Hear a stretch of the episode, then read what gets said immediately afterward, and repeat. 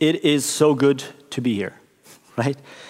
It is so good to be here in Haste Shirka, to have some of you sitting in this room uh, here at here at Haste Shirka. I mean, we moved to Haste Shirka at in the middle of the pandemic. Had a couple of services, that was it, uh, and then we were were online. But it's so good to be here again in this space, to be able to see your faces uh, without the masks for a little while. Yeah.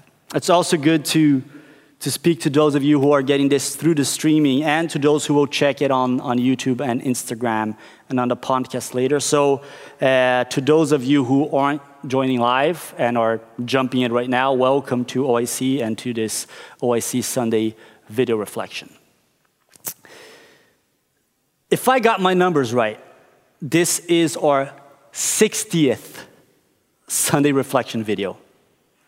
Uh, so number sixty, just Sunday video reflections. Add some other videos that we put out there on, for instance, uh, Easter week or uh, Christmas week. And this is our, actually our video number seventy-eight on our YouTube channels, right?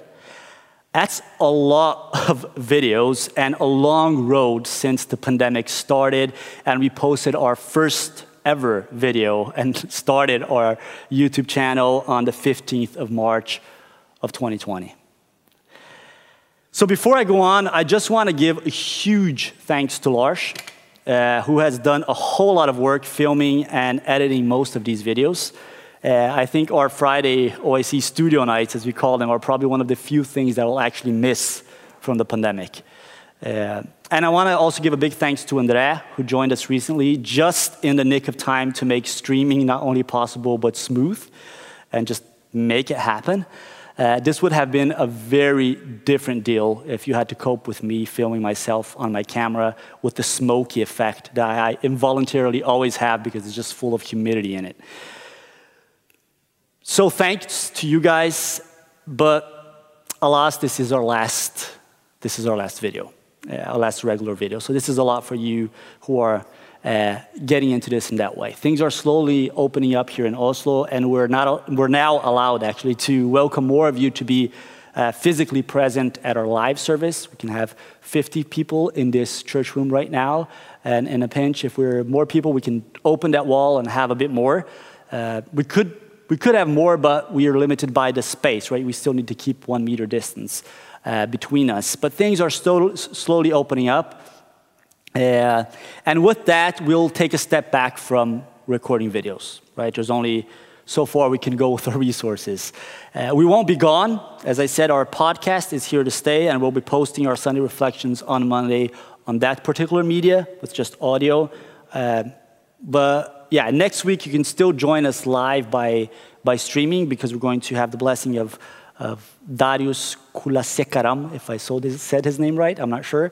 Uh, and of course, you can catch the podcast on Monday, but then from then on, you can join us either here, live at the service, or listen to us on the go on your earbuds.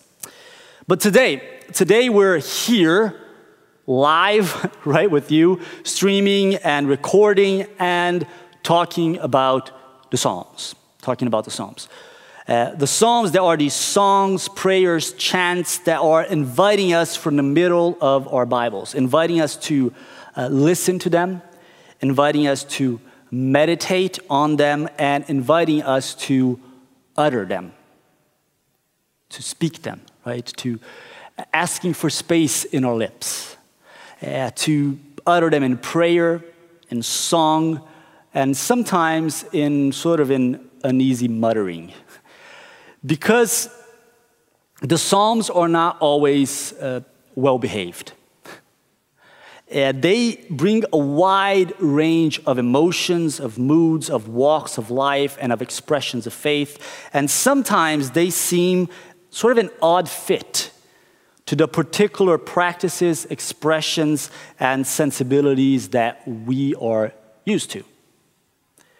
Depending on your particular story and background, the psalm that I want to share with you today might feel quite okay, or it might make you cringe a bit. But before you, you do any of that and react to it, I want to invite you to uh, listen to it. And in fact, I'm going to ask you to not put it on the screen uh, and ask you to not read it right now. You can read it later. It's Psalm thirty-two. If you really don't manage to help yourself, you can always read it in your phone or something. But I want to invite you to just listen to it as a piece of oral poetical tradition that it actually is. Uh, this is how it was engaged with throughout history, right? And when we read, we engage all our analytical things that we're taught to do at school and all over the place. So just listen to it as a poetical uh, oral tradition piece as it is. I just need to get this up a bit. That's good. So this is Psalm thirty-two.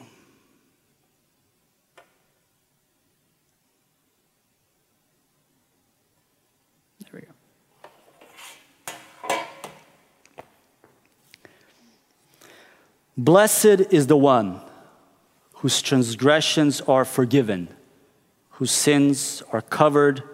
Blessed is the one whose sin the Lord does not count against them, and in whose spirit is no deceit. When I kept silent, my bones wasted away through my groaning all day long. For day and night your hand was heavy on me. My strength was sapped as in the heat of summer. Then I acknowledged my sin to you, and I did not cover up my iniquity. I said, I will confess my transgressions to the Lord, and you forgave the guilt of my sin. Therefore, let all the faithful pray to you while you may be found. Surely the rising of the mighty waters will not reach them. You are my hiding place. You will protect me from trouble and surround me with songs of deliverance. I will instruct you and teach you in the way you should go. I will counsel you with my loving eye on you. Do not be like the horse or the mule, which have no understanding but must be controlled by bit and bridle, or they will not come to you. Many are the woes of the wicked, but the Lord's unfailing love surrounds the one who trusts in him. Rejoice in the Lord and be glad, you righteous. Sing, all you who are upright in heart.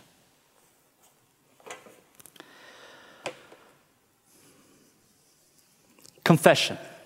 Confession. This is the psalm that speaks about and invites us into confession. And I would guess that many of us have sort of a weird, kind of uncomfortable relationship to the idea and especially to the practice of confession. We are very aware that it is an essential part, an essential brick in the foundation of our Christian faith. We are very aware, aware that it has been a part of the exercise and expression of the Christian faith from the very beginning. But we are also aware, sometimes more consciously, sometimes less, that it is a very weird, a very odd notion to what we might call Western global culture, for lack of a better term. Uh, this, the high charge of individualism, self-definition, and self-serving paradigms that permeates this contemporary Western world that we live in doesn't easily share a room with the idea of confession.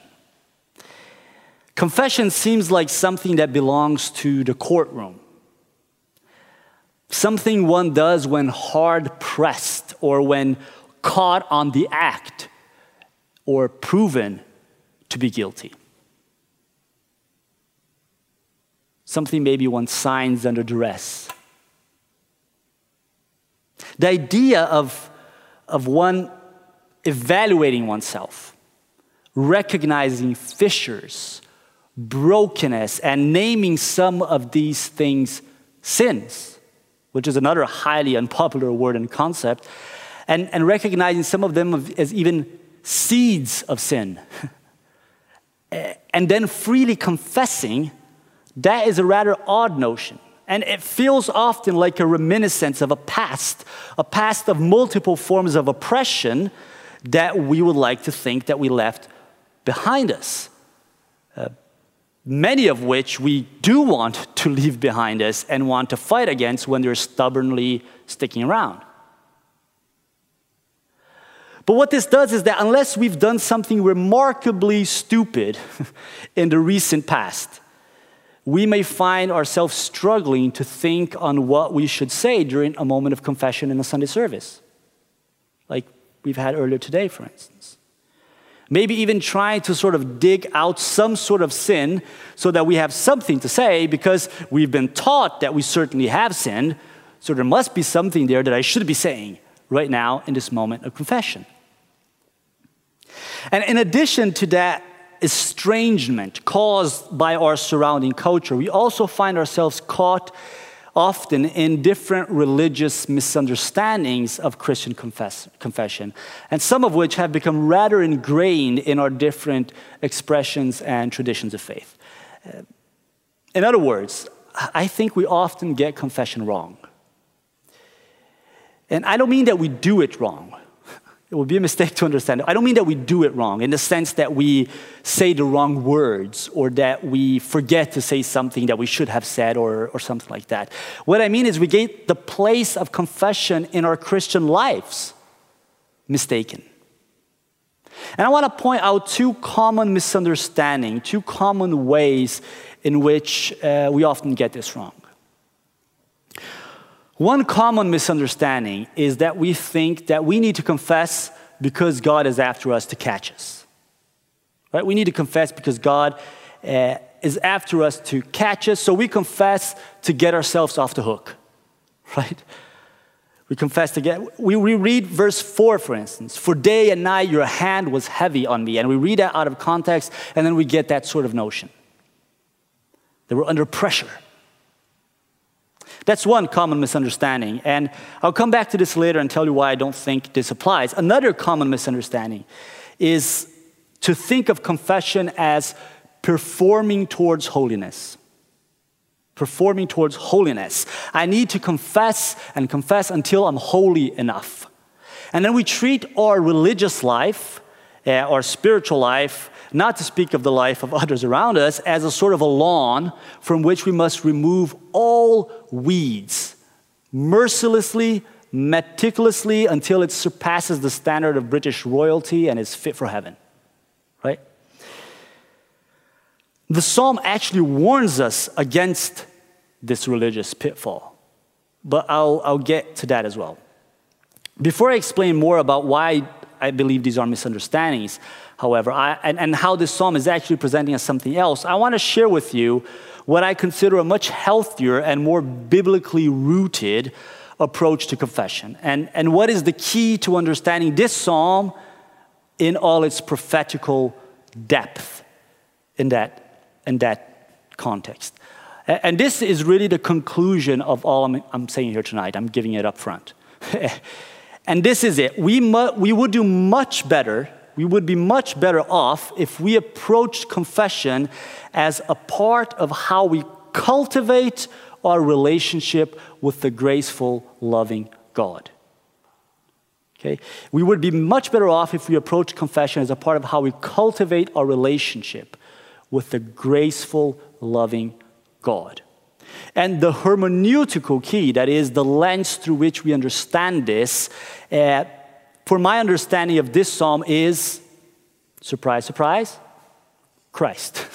It's Jesus, right? Yeah, you all know, you all knew the answer already. Uh, it's, uh, but it's not a, a cheap shot. It's obviously, it's it's an obvious answer, I guess, coming from a Christian pastor. But as we've been saying, as we talk about the Psalms here in O I C, approaching the Psalms in the presence of Christ is truly a profound exercise. Because the Psalms, they, they have this unique place in the Scriptures that they are both part of God's revelation to humanity, as we understand uh, Scriptures as part of God's revelation, and so we understand them as word from God, right? Word from God. But they are also addressed to God. There are songs and there are psalms and there are prayers and they are addressed to God. You find this in bits and pieces elsewhere in the Bible, but the Psalms is basically this, right? They are addressed to God, and so they are also word from us to God. And Jesus Christ uniquely speaks as God to us, God incarnate, but also speaks from the depth and the breadth of human experience and knows it in his own body and being, and joins us all in himself in the multiple experiences within the unity of his holy body. So looking at the Psalms in that is, is truly rich. But what is really interesting in the case of Psalm thirty-two is that the gospel writer Matthew actually has given us a particularly strong case for interpreting this psalm under the light of Christ. When Matthew tells us of Jesus preaching a long sermon to the disciples and to the crowd on a mountainside, Matthew, Matthew presents us with a very similar structure to the structure of Psalm thirty-two. Now, the first and most striking similarity between Psalm thirty-two and the Sermon on the Mount, as that sermon that Matthew tells us came to be known, is the way they both start off. If, and you'll know that, of course, if you have, uh, if you know the, the Sermon on the Mount and you've just heard the psalm. The psalm starts, "Blessed is the one whose transgressions are forgiven, whose sins are covered. Blessed is the one whose sin the Lord does not count against them, and in whose spirit there is no deceit." And then we go to Matthew five, Uh, where Jesus is starting the Sermon on the Mount, and Jesus says, "Blessed are the poor in spirit, for theirs is the kingdom of heaven. Blessed are those who mourn, for they will be comfort- comforted. Blessed are the meek, for they will inherit the earth. Blessed are those who hunger and thirst for righteousness, for they will be filled. Blessed are the merciful, for they will be shown mercy. Blessed are the pure in heart, for they will see God. Blessed are the peacemakers, for they will be called children of God. Blessed are those who are persecuted because of righteousness, for theirs is the kingdom of heaven." Jesus starts the Sermon on the Mount by declaring the blessedness of those who live in a place of dependence of God, the poor, the hungry, the persecuted. And as Matthew goes on sharing the words of Jesus in the Sermon on the Mount, and you find this in chapters five through seven in Matthew, he, he shows us as he goes from this, this opening with the bless, blessings, right? With the, then he goes on to show us just how inadequate we are in living up to the standards of the law. And you have a whole section that is basically showing that, just how in- inadequate we are in making our own way towards holiness and, as that logic goes, saving ourselves from condemnation. So that happens, and then in the middle of the sermon, in the middle of the sermon, he shapes the form of Christian prayer for us, and invites us to call God Father and to ask this Father that he may forgive us our debts. And if you look at the Sermon on the Mount, the Lord's Prayer is the turning point in the Sermon on the Mount. It is where the focus shifts from our inadequacy to fulfill the law and to be perfect, and shifts towards us cultivating a dependent, trustful relationship with the Father.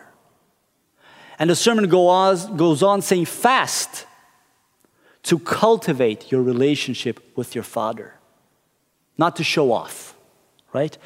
Keep your treasures and your heart in heaven, in the kingdom of God, not in earthly things. Trust, don't worry, right?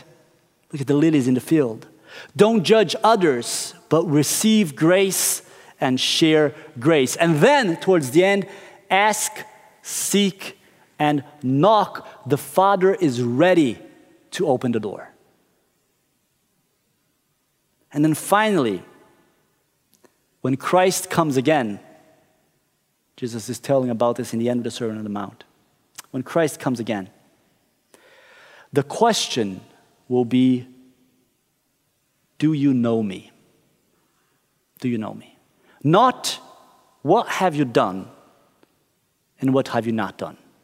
What have you gotten right and what have you gotten wrong? No, the question is, do you know me? Do you know me? The wise person, Jesus says in his closing remarks, builds the house of their life on his words, and when rain comes down and the streams rise, it will hold. If you still have Psalm thirty-two in your head, do you hear the echo of Psalm thirty-two? Let all the faithful pray to you while you may be found, the psalm says. Surely the rising of the mighty waters will not reach them. The Sermon on the Mount is, of course, a much longer passage than Psalm thirty-two, and it deals with many different things. But the sermon and the psalm, they echo each other in theological symmetry. And I would like to believe that Matthew had this psalm in his head when he was presenting the Sermon on the Mount in this specific way, because the gospel writers have this, all of this Old Testament rooted in them, and the way they put things is just, they're geniuses at this. They mirror each other in theological symmetry. They are framed by expressions of grace, right? The expression blessed in the beginning of both, and the expression of God's unfailing love in the psalm, and of Christ as the rock, the unfailing rock in the sermon. And they deal with our inadequacy within that frame of grace. And they highlight, in dealing with our inadequacy, they highlight an invitation for us to come to God. They're both saying, in a way, don't think that you're too good for this. Don't think that you're not good enough for this. Just come. Come and receive and trust. Come and live. Psalm thirty-two is soaked and dripping with grace, grace and more grace. God has always been a God of grace. Christ doesn't introduce something new. He fulfills and he fully expresses something that is as old as the dawn of time. From the very beginning, when we tried, as the story goes and as the telling of the beginnings goes, from the very beginning, right, when we tried to cover ourselves from God, hiding among the leaves of the garden, to try and disguise our shame, from that very beginning, God has been wanting and offering and calling us to let him cover us with his grace. So Psalm thirty-two starts with God's readiness to forgive, with the blessedness of being forgiven, not of being guiltless. The blessing of being forgiven. God is not after the psalmist to catch him on the act. He is there to catch him from the fall. The hand of the Lord heavy on the psalmist is an expression of grace. It is the closeness of God in a reality of sin. It is the non-abandonment of God in a reality of sin. So the psalmist alerts us, don't try to perform for God, and don't try to run from him. Don't be like the horse or the mule that cannot see past the bridle and bit of the law and try to break loose from it by biting harder. Don't be like that. Be like someone surrounded by unfailing love.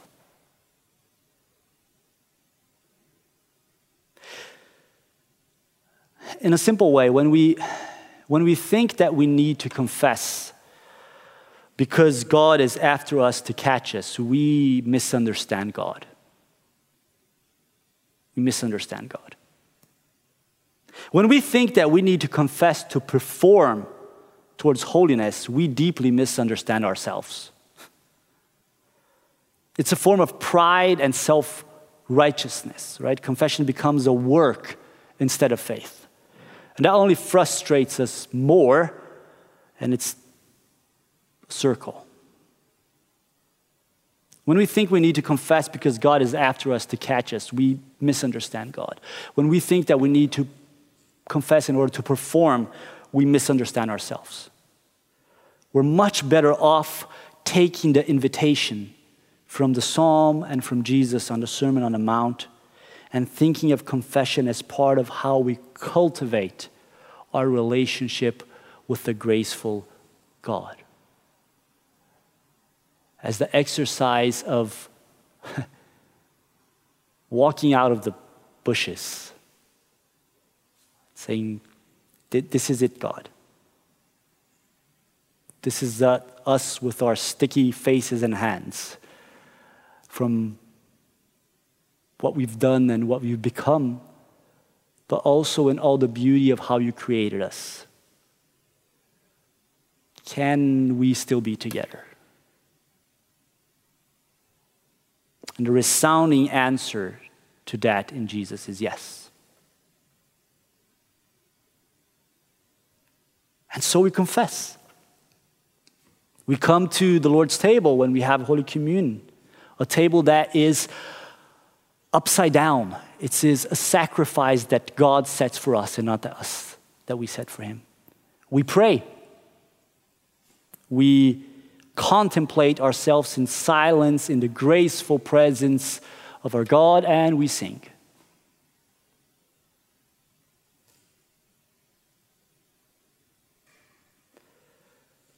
Confession is a gift, an act of freedom, not an act of bondage. And in this psalm and in Jesus, you are invited deep into it.